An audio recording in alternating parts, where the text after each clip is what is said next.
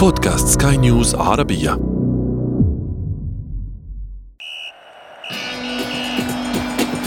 أثير الكرة.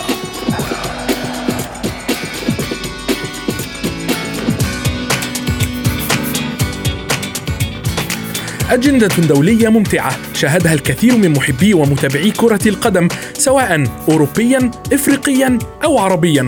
توقف شاهدنا فيه كبار أوروبا يناطحون بعضهم على من الأفضل. شاهدنا فيه ماكينات تتعطل ومتدور يبهر جماهيره في الميدان ويأخذهم إلى جولة جديدة من الإثارة. شاهدنا نسورا وأسودا ومحاربين وفراعنة يجوبون غابات إفريقيا غير آبيين بأي منافس لهم.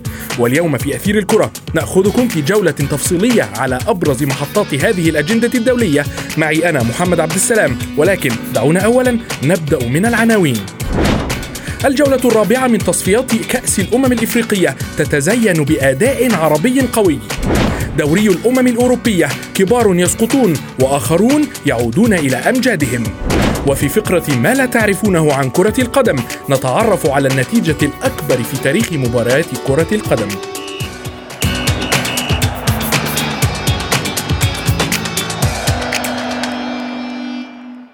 مرحبا بكم مستمعينا الكرام في حلقة جديدة من برنامجكم أثير الكرة.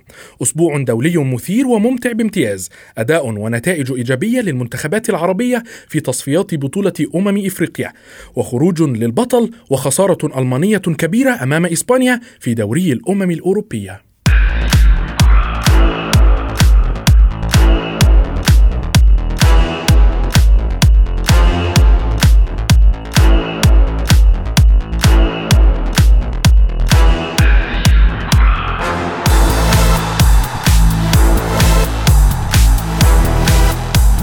في واحد من أفضل مواسمها. يبدو أن المنتخبات العربية عادت لتفرض نفسها في قائمة الأفضل في القارة السمراء. الجولتان الأخيرتان من التصفيات المؤهلة لكأس الأمم الإفريقية تثبت لنا ذلك. شذى حداد والتفاصيل. بعد توقف عام من المباريات خاض الثمانية العرب اختباراتهم في الجولتين الثالثة والرابعة من تصفيات أمم إفريقيا وقوة ضاربة حققها معظمهم لحجز تذاكر الصعود للنهائيات. فيما عدل البعض الآخر من وضعه ليلحق بالمتأهلين لواحدة من أهم البطولات على الساحة الإفريقية. المنتخب الجزائري وحامل لقب البطولة. كان يسعى لمواصلة سلسلة لا هزيمة التي بدأت في نوفمبر من عام 2018 وبالفعل حقق أربعة انتصارات متتالية قبل أن يتعادل مع زيمبابوي على أرض الأخير بهدفين لكل شبكة لكن صدارة مجموعته الثامنة مكنته من حجز بطاقة العبور لكأس الأمم الإفريقية بدوره. وصل المنتخب التونسي للنقطة العاشرة بكوكبة من النجوم أمثال الهداف وهبي الخزري ويوسف المساكني وفرجاني ساسي والمعلول وغيرهم من الذين وضعوا تونس ضمن قائمة أفضل المنتخبات على صعيد القارة السمراء وقد تمكن نصور قرطاج من التأهل للنهائيات عن جدارة واستحقاق. وضمن المجموعة ذاتها تعقدت مهمة المنتخب الليبي بعد خسارته ذهابا وإيابا من غينيا الاستوائية ليبقى في ذيل الترتيب. وفي المجموعة الخامسة اقترب منتخب المغرب من قطار المتأهلين بعد وصوله إلى النقطة العاشرة يليه منتخب موريتانيا في المركز الثاني رغم خسارة الأخير بهدف مقابل ثلاثة في الجولة الأخيرة على يدي بوروندي لكنه لا يزال متمسكا بمركز الوصافة بخمس نقاط. ورغم البداية المتواضعة للمنتخب المصري في التصفيات وحصده نقطتين فقط من مواجهتين كينيا وجزر القمر السهلتين على الورق. إضافة إلى إصابة أبرز نجومه أمثال محمد صلاح والنني بفيروس كورونا وخضوعهم بالحجر الصحي إلا أن الجولتين الثالثة والرابعة حملتا أنباء سارة للفراعنة حيث حصد منتخبهم ست نقاط من مواجهتي توغو ويحتاج لنقطة في الجولتين المقبلتين لضمان التأهل. المنتخب السوداني أنعش أمله في بلوغ النهائيات بعدما حقق فوزا قاتلا على أحد أعرق منتخبات القارة وهو المنتخب الغاني وفاز عليه بهدف وحيد لتصبح حظوظه قائمة في بلوغ النهائيات. جولتين مثيرتين من التصفيات الإفريقية تبشر بموسم واعد للثمانية العرب. فمن منهم سيحمل الراية ويصل لأبعد نقطة في المنافسة ومن سيرفض السفر للكاميرون عام 2022 للمنافسة على كأس الأمم الإفريقية.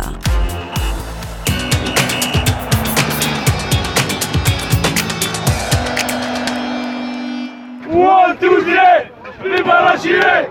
One, two, three, viva la Chile! One, two, three, viva la Chile!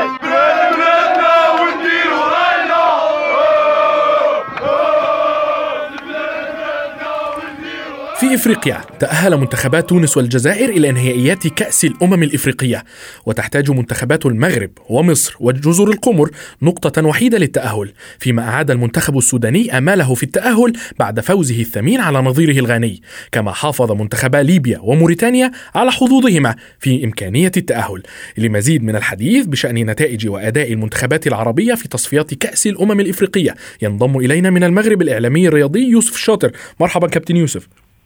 مرحبا بك محمد مرحبا بكل المستمعين الكرام كابتن يوسف دعنا نبدأ من حامل اللقب المنتخب الجزائري الذي أثبت في كل مباراة أنه عازم على الحفاظ على هذا اللقب للمرة الثانية على التوالي من حيث الأداء القوي برأيك ما سر الثبات في أداء محاربو الصحراء حتى الآن؟ السر الأول ربما هو جمال بالماضي. محمد جمال بالماضي الرجل الذي صنع هذا المنتخب منذ سنوات وقاده لتحقيق كأس أمم إفريقيا بعد غياب منذ عام 90 الجزائر.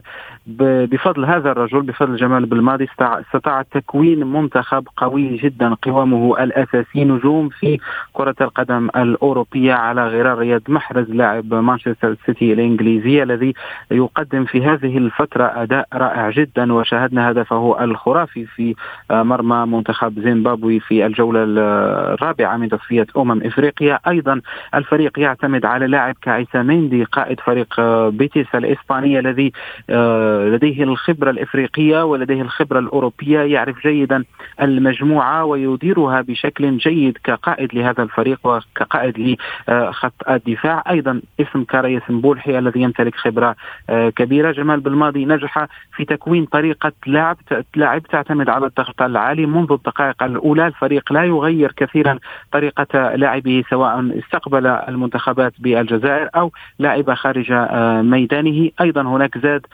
بشري قوي من خلال بعض اللاعبين الشباب الذين تمت دعوتهم في الفترة الأخيرة على غرار سعيد بالرحمة لاعب أستون فيلا الإنجليزي ومحمد حليمية من بيرشوت البلجيكي. لذلك هناك توليفة كاملة بالنسبة للمنتخب الجزائري يقودها ربان سفينة يعرف طريقه جيدا نحو النجاح. أثبت ذلك في كأس أمم إفريقيا الماضية والآن هو يجني ثمرة هذا الاستقرار التقني الإداري نعم وأيضا على مستوى اللاعبين هناك تألق كبير لا يمكن أن يكون لديك محرز ديلور وبن سبعيني وباقي الأسماء وألا تفوز في إفريقيا كابتن يوسف تحدثت عن الأسماء الجديدة التي استدعاها جمال بالماضي إلى المنتخب الجزائري، هل هذا نوع من التجديد أم أنه إضافة للمنتخب؟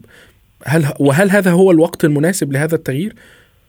آه سؤال جيد جدا زميلي محمد. ربما هي نقطة قد تظهر للبعض أنها آه عملية تجديد لكن جمال بالماضي في تصريحات كثيرة له خلال السنة الماضية كان يقول أن البناء يبدأ وأنت تفوز وليس البناء عندما تخسر وعندما تكون الأمور سلبية. هو يحاول دائما إقحام لاعب أو اثنين إلى ثلاثة مع آه الإبقاء على القوام الأساسي والتشكيلة الأساسية التي تلعب. لا يمس كثيرا المنتخب وممكن أن نقول أن العمود الفقري لهذا الفريق لهذا المنتخب لا يمس.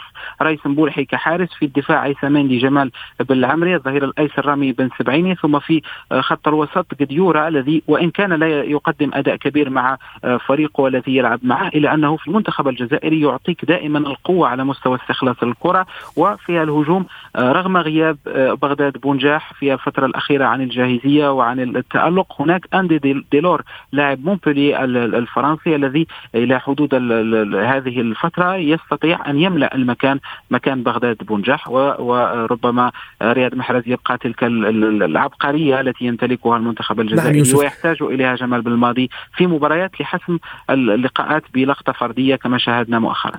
نعم دعنا ننتقل أيضا إلى المنتخب التونسي الذي ضمن هو الآخر تأهل، قد لا يكون يقدم الأداء المنتظر منه، لكن يحقق النتائج الإيجابية المطلوبه منه بالتأكيد. هل نرى المنتخب التونسي في تطور خلال الفترة المقبلة أم أنه سيبقى الوضع على ما هو عليه فقط يقدم نتائج وليس أداء؟ بكل تأكيد تونس عودتنا على تحقيق النتائج. تونس كما نقول في شمال إفريقيا تعرف كيف تفوز تعرف كيف تسافر خاصة عندما تلعب في ملاعب صعبة في إفريقيا. المنتخب التونسي يجب أن نعترف أنه لم يعد ذلك الخزان الكبير على مستوى اللاعبين المتميزين في, في القارة الأوروبية. لذلك آه، المدرب الجديد منذر الكبير الذي منحت له الفرصة في هذه السنة من أجل قيادة المنتخب التونسي يعتمد كثيرا على اللاعبين المحليين. ولاعبي آه، آه، الدوري المصري خاصة علي معلول الظهير الأيسر أيضا الفرجاني ساسي لاعب الزمالك علي معلول لاعب الأهلي غني عن التعريف فرجاني ساسي لاعب الزمالك وأيضا أمين بن عمر الذي انضم لفريق بيراميدز بدوره لاعب متميز في خط الوسط. في الهجوم آه، تونس ما زالت تعتمد على يوسف المساكني رغم تقدمه في السن رغم مستوى المنافسة ليس مستوى قوي نعرف البطولة القطرية مستوى يعني محدود يوسف المساكني بدنيا آه، ليس في مستواه الذي كان عليه ربما قبل خمس سنوات أو ست سنوات.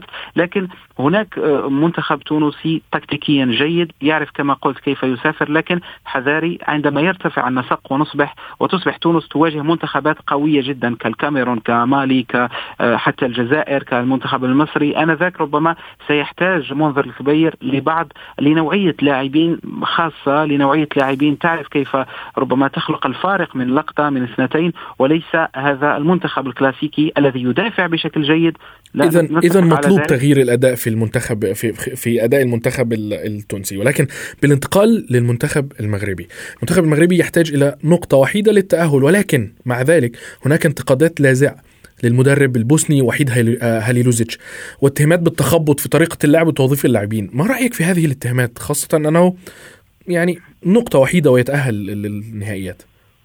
طبعا على مستوى النتائج آه، ونقاطيا لا يمكن أن نناقش وحيدا لوزيتش الذي يسير بالمنتخب المغربي إلى المشاركة الثامنة عشرة في كأس أمم إفريقيا. لكن الشارع الرياضي المغربي والإعلام هنا يتحدثون عن لماذا كل هذا التخبط على مستوى الظهير الأيسر، لماذا ليس لدينا ظهير أيسر يشغل هذا المركز؟ فيتجه وحيد حاليلوزيتش إلى إشراك رومان سايس قائد المنتخب المغربي في مركز الظهير الأيسر يفرغ مركز في قلب الدفاع. علينا البحث على من سيرافق سامي مايي في قلب الدفاع الظهير الأيمن كنا كنا آه، نتعود على أشرف حكيمي كظهير أيمن ثابت بالنسبة للمنتخب المغربي. أشرف حكيمي الآن يلعب في خط الهجوم كجناح هجومي وبالتالي هناك نوع من اللخبطة بالنسبة لوحيد ألي لوزيتش. هل ما زال يجرب حتى الآن رغم أننا مررنا بمباريات ودية كانت أمام السنغال والكونغو الديمقراطية وجرب خلالها أكثر من خمسين لاعب. الآن يجب تثبيت التشكيله هذا ما تطالبه الجمهور ما يطالبه به الجمهور المغربي الإعلام المغربي وأيضا النقاد يجب تثبيت التشكيله ونحن مقبلين على تصفية كأس العالم وبعدها على كأس أمم أفريقيا. نعم يوسف.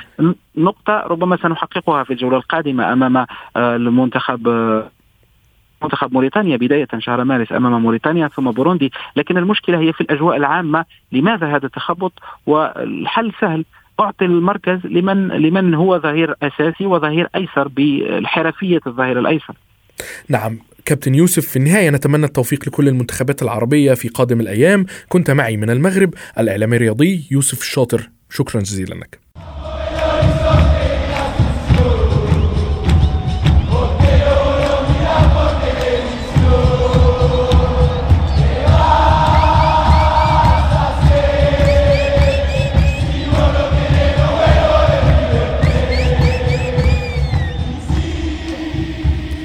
حسمت منتخبات إيطاليا، إسبانيا وفرنسا وبلجيكا المربع الذهبي من النسخة الثانية لبطولة دوري الأمم الأوروبية.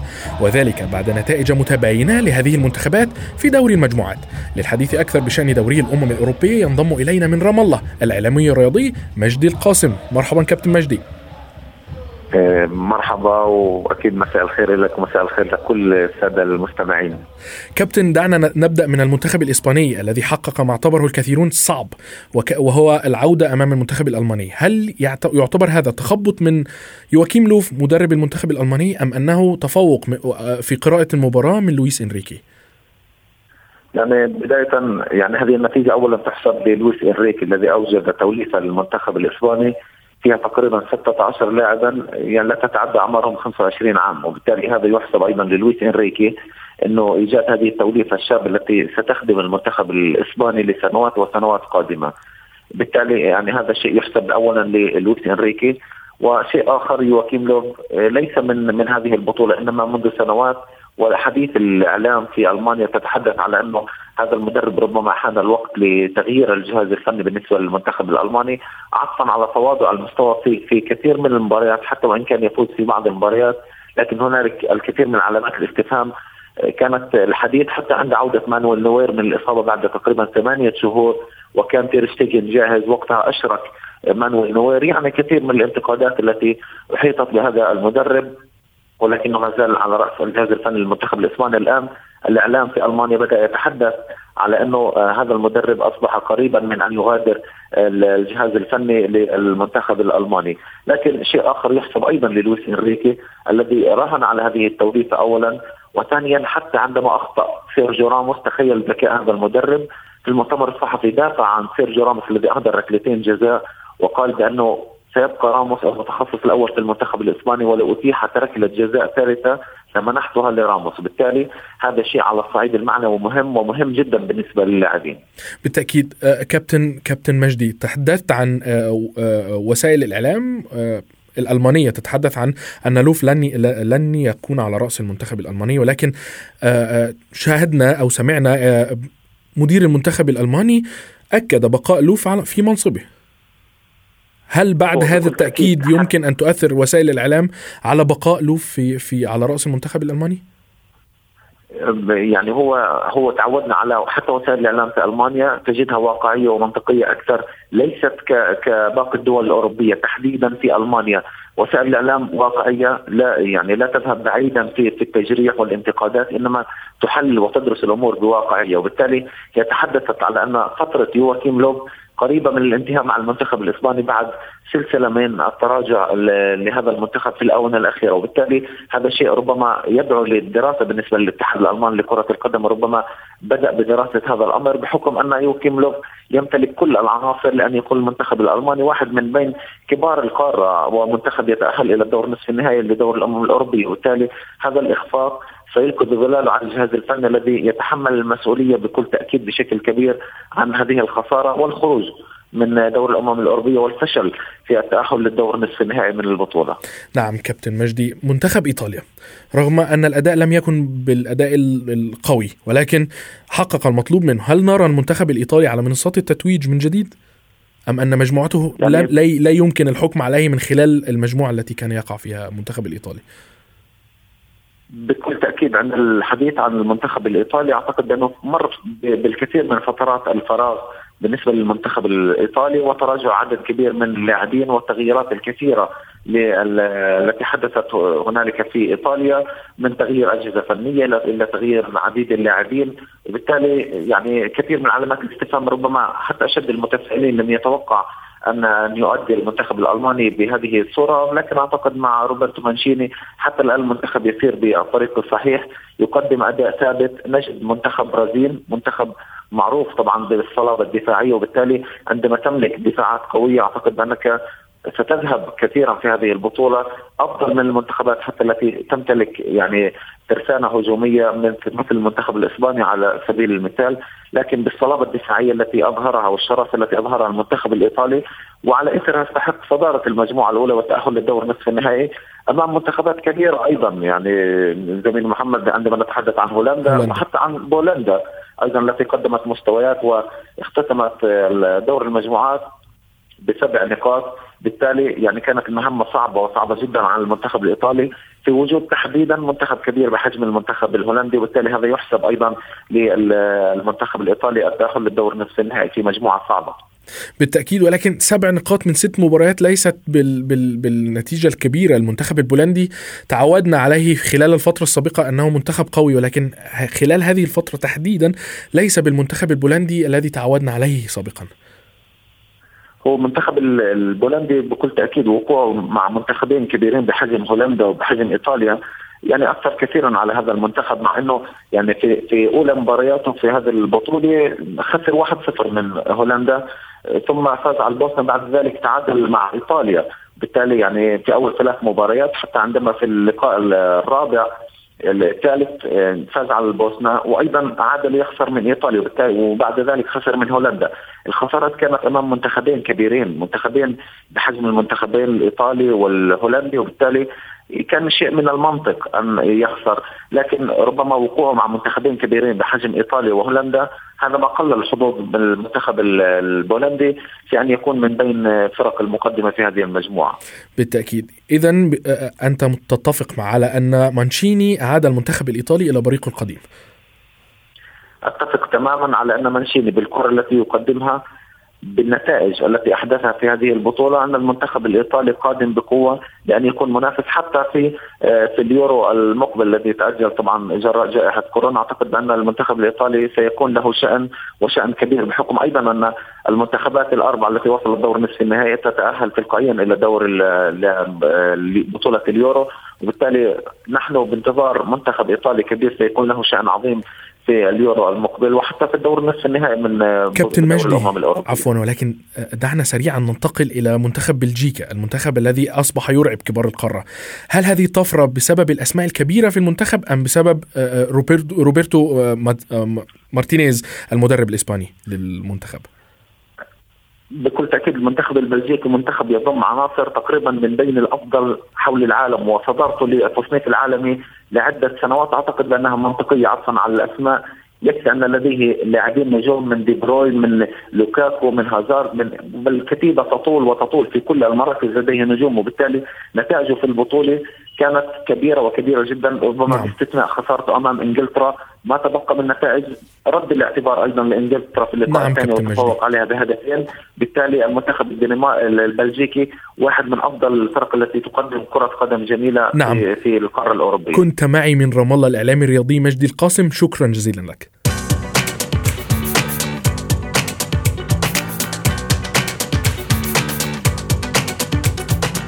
وصلنا وإياكم إلى فقرة ما لا تعرفونه عن كرة القدم وفيها نتعرف على أكبر النتائج في تاريخ مباريات الساحرة المستديرة. حيث لم تكن خسارة المنتخب الألماني بستة أهداف أمام نظيره الإسباني في المباراة التي جمعت بينهما في بطولة دوري الأمم الأوروبية أو حتى فوز المانشافت على نظيره البرازيلي بسبعة أهداف مقابل هدف في نهائيات كأس العالم التي أقيمت في البرازيل. فهناك مباراة انتهت بنتيجة 31 مقابل لا شيء. نعم عزيزي المستمع ما سمعته صحيح. ففي العام 2001 التقى منتخب أستراليا ومنتخب ساموا في مباراة تأهيلية لكأس العالم 2002 على الملعب الرياضي الدولي في أستراليا. أما النتيجة التي اعتبرت الأكبر في تاريخ مباريات كرة القدم فكانت من نصيب نادي ستاد أولمبيك دوليميرن الملغاشي الذي خسر ب 149 هدفا مقابل لا شيء. المباراة التي جمعت بينه وبين اي اس أديما في ديسمبر من العام 2002 والسبب وراء هذه النتيجة الضخمة كان تسجيل لاعبي الفريق المهزوم الأهداف في مرماهم اعتراضا على القرارات التحكيمية. وصلنا وإياكم إلى صافرة النهاية من حلقة اليوم من أثير الكرة. انتظرونا في حلقة جديدة الاثنين المقبل. كنت معكم أنا محمد عبد السلام. إلى اللقاء. أثير الكرة.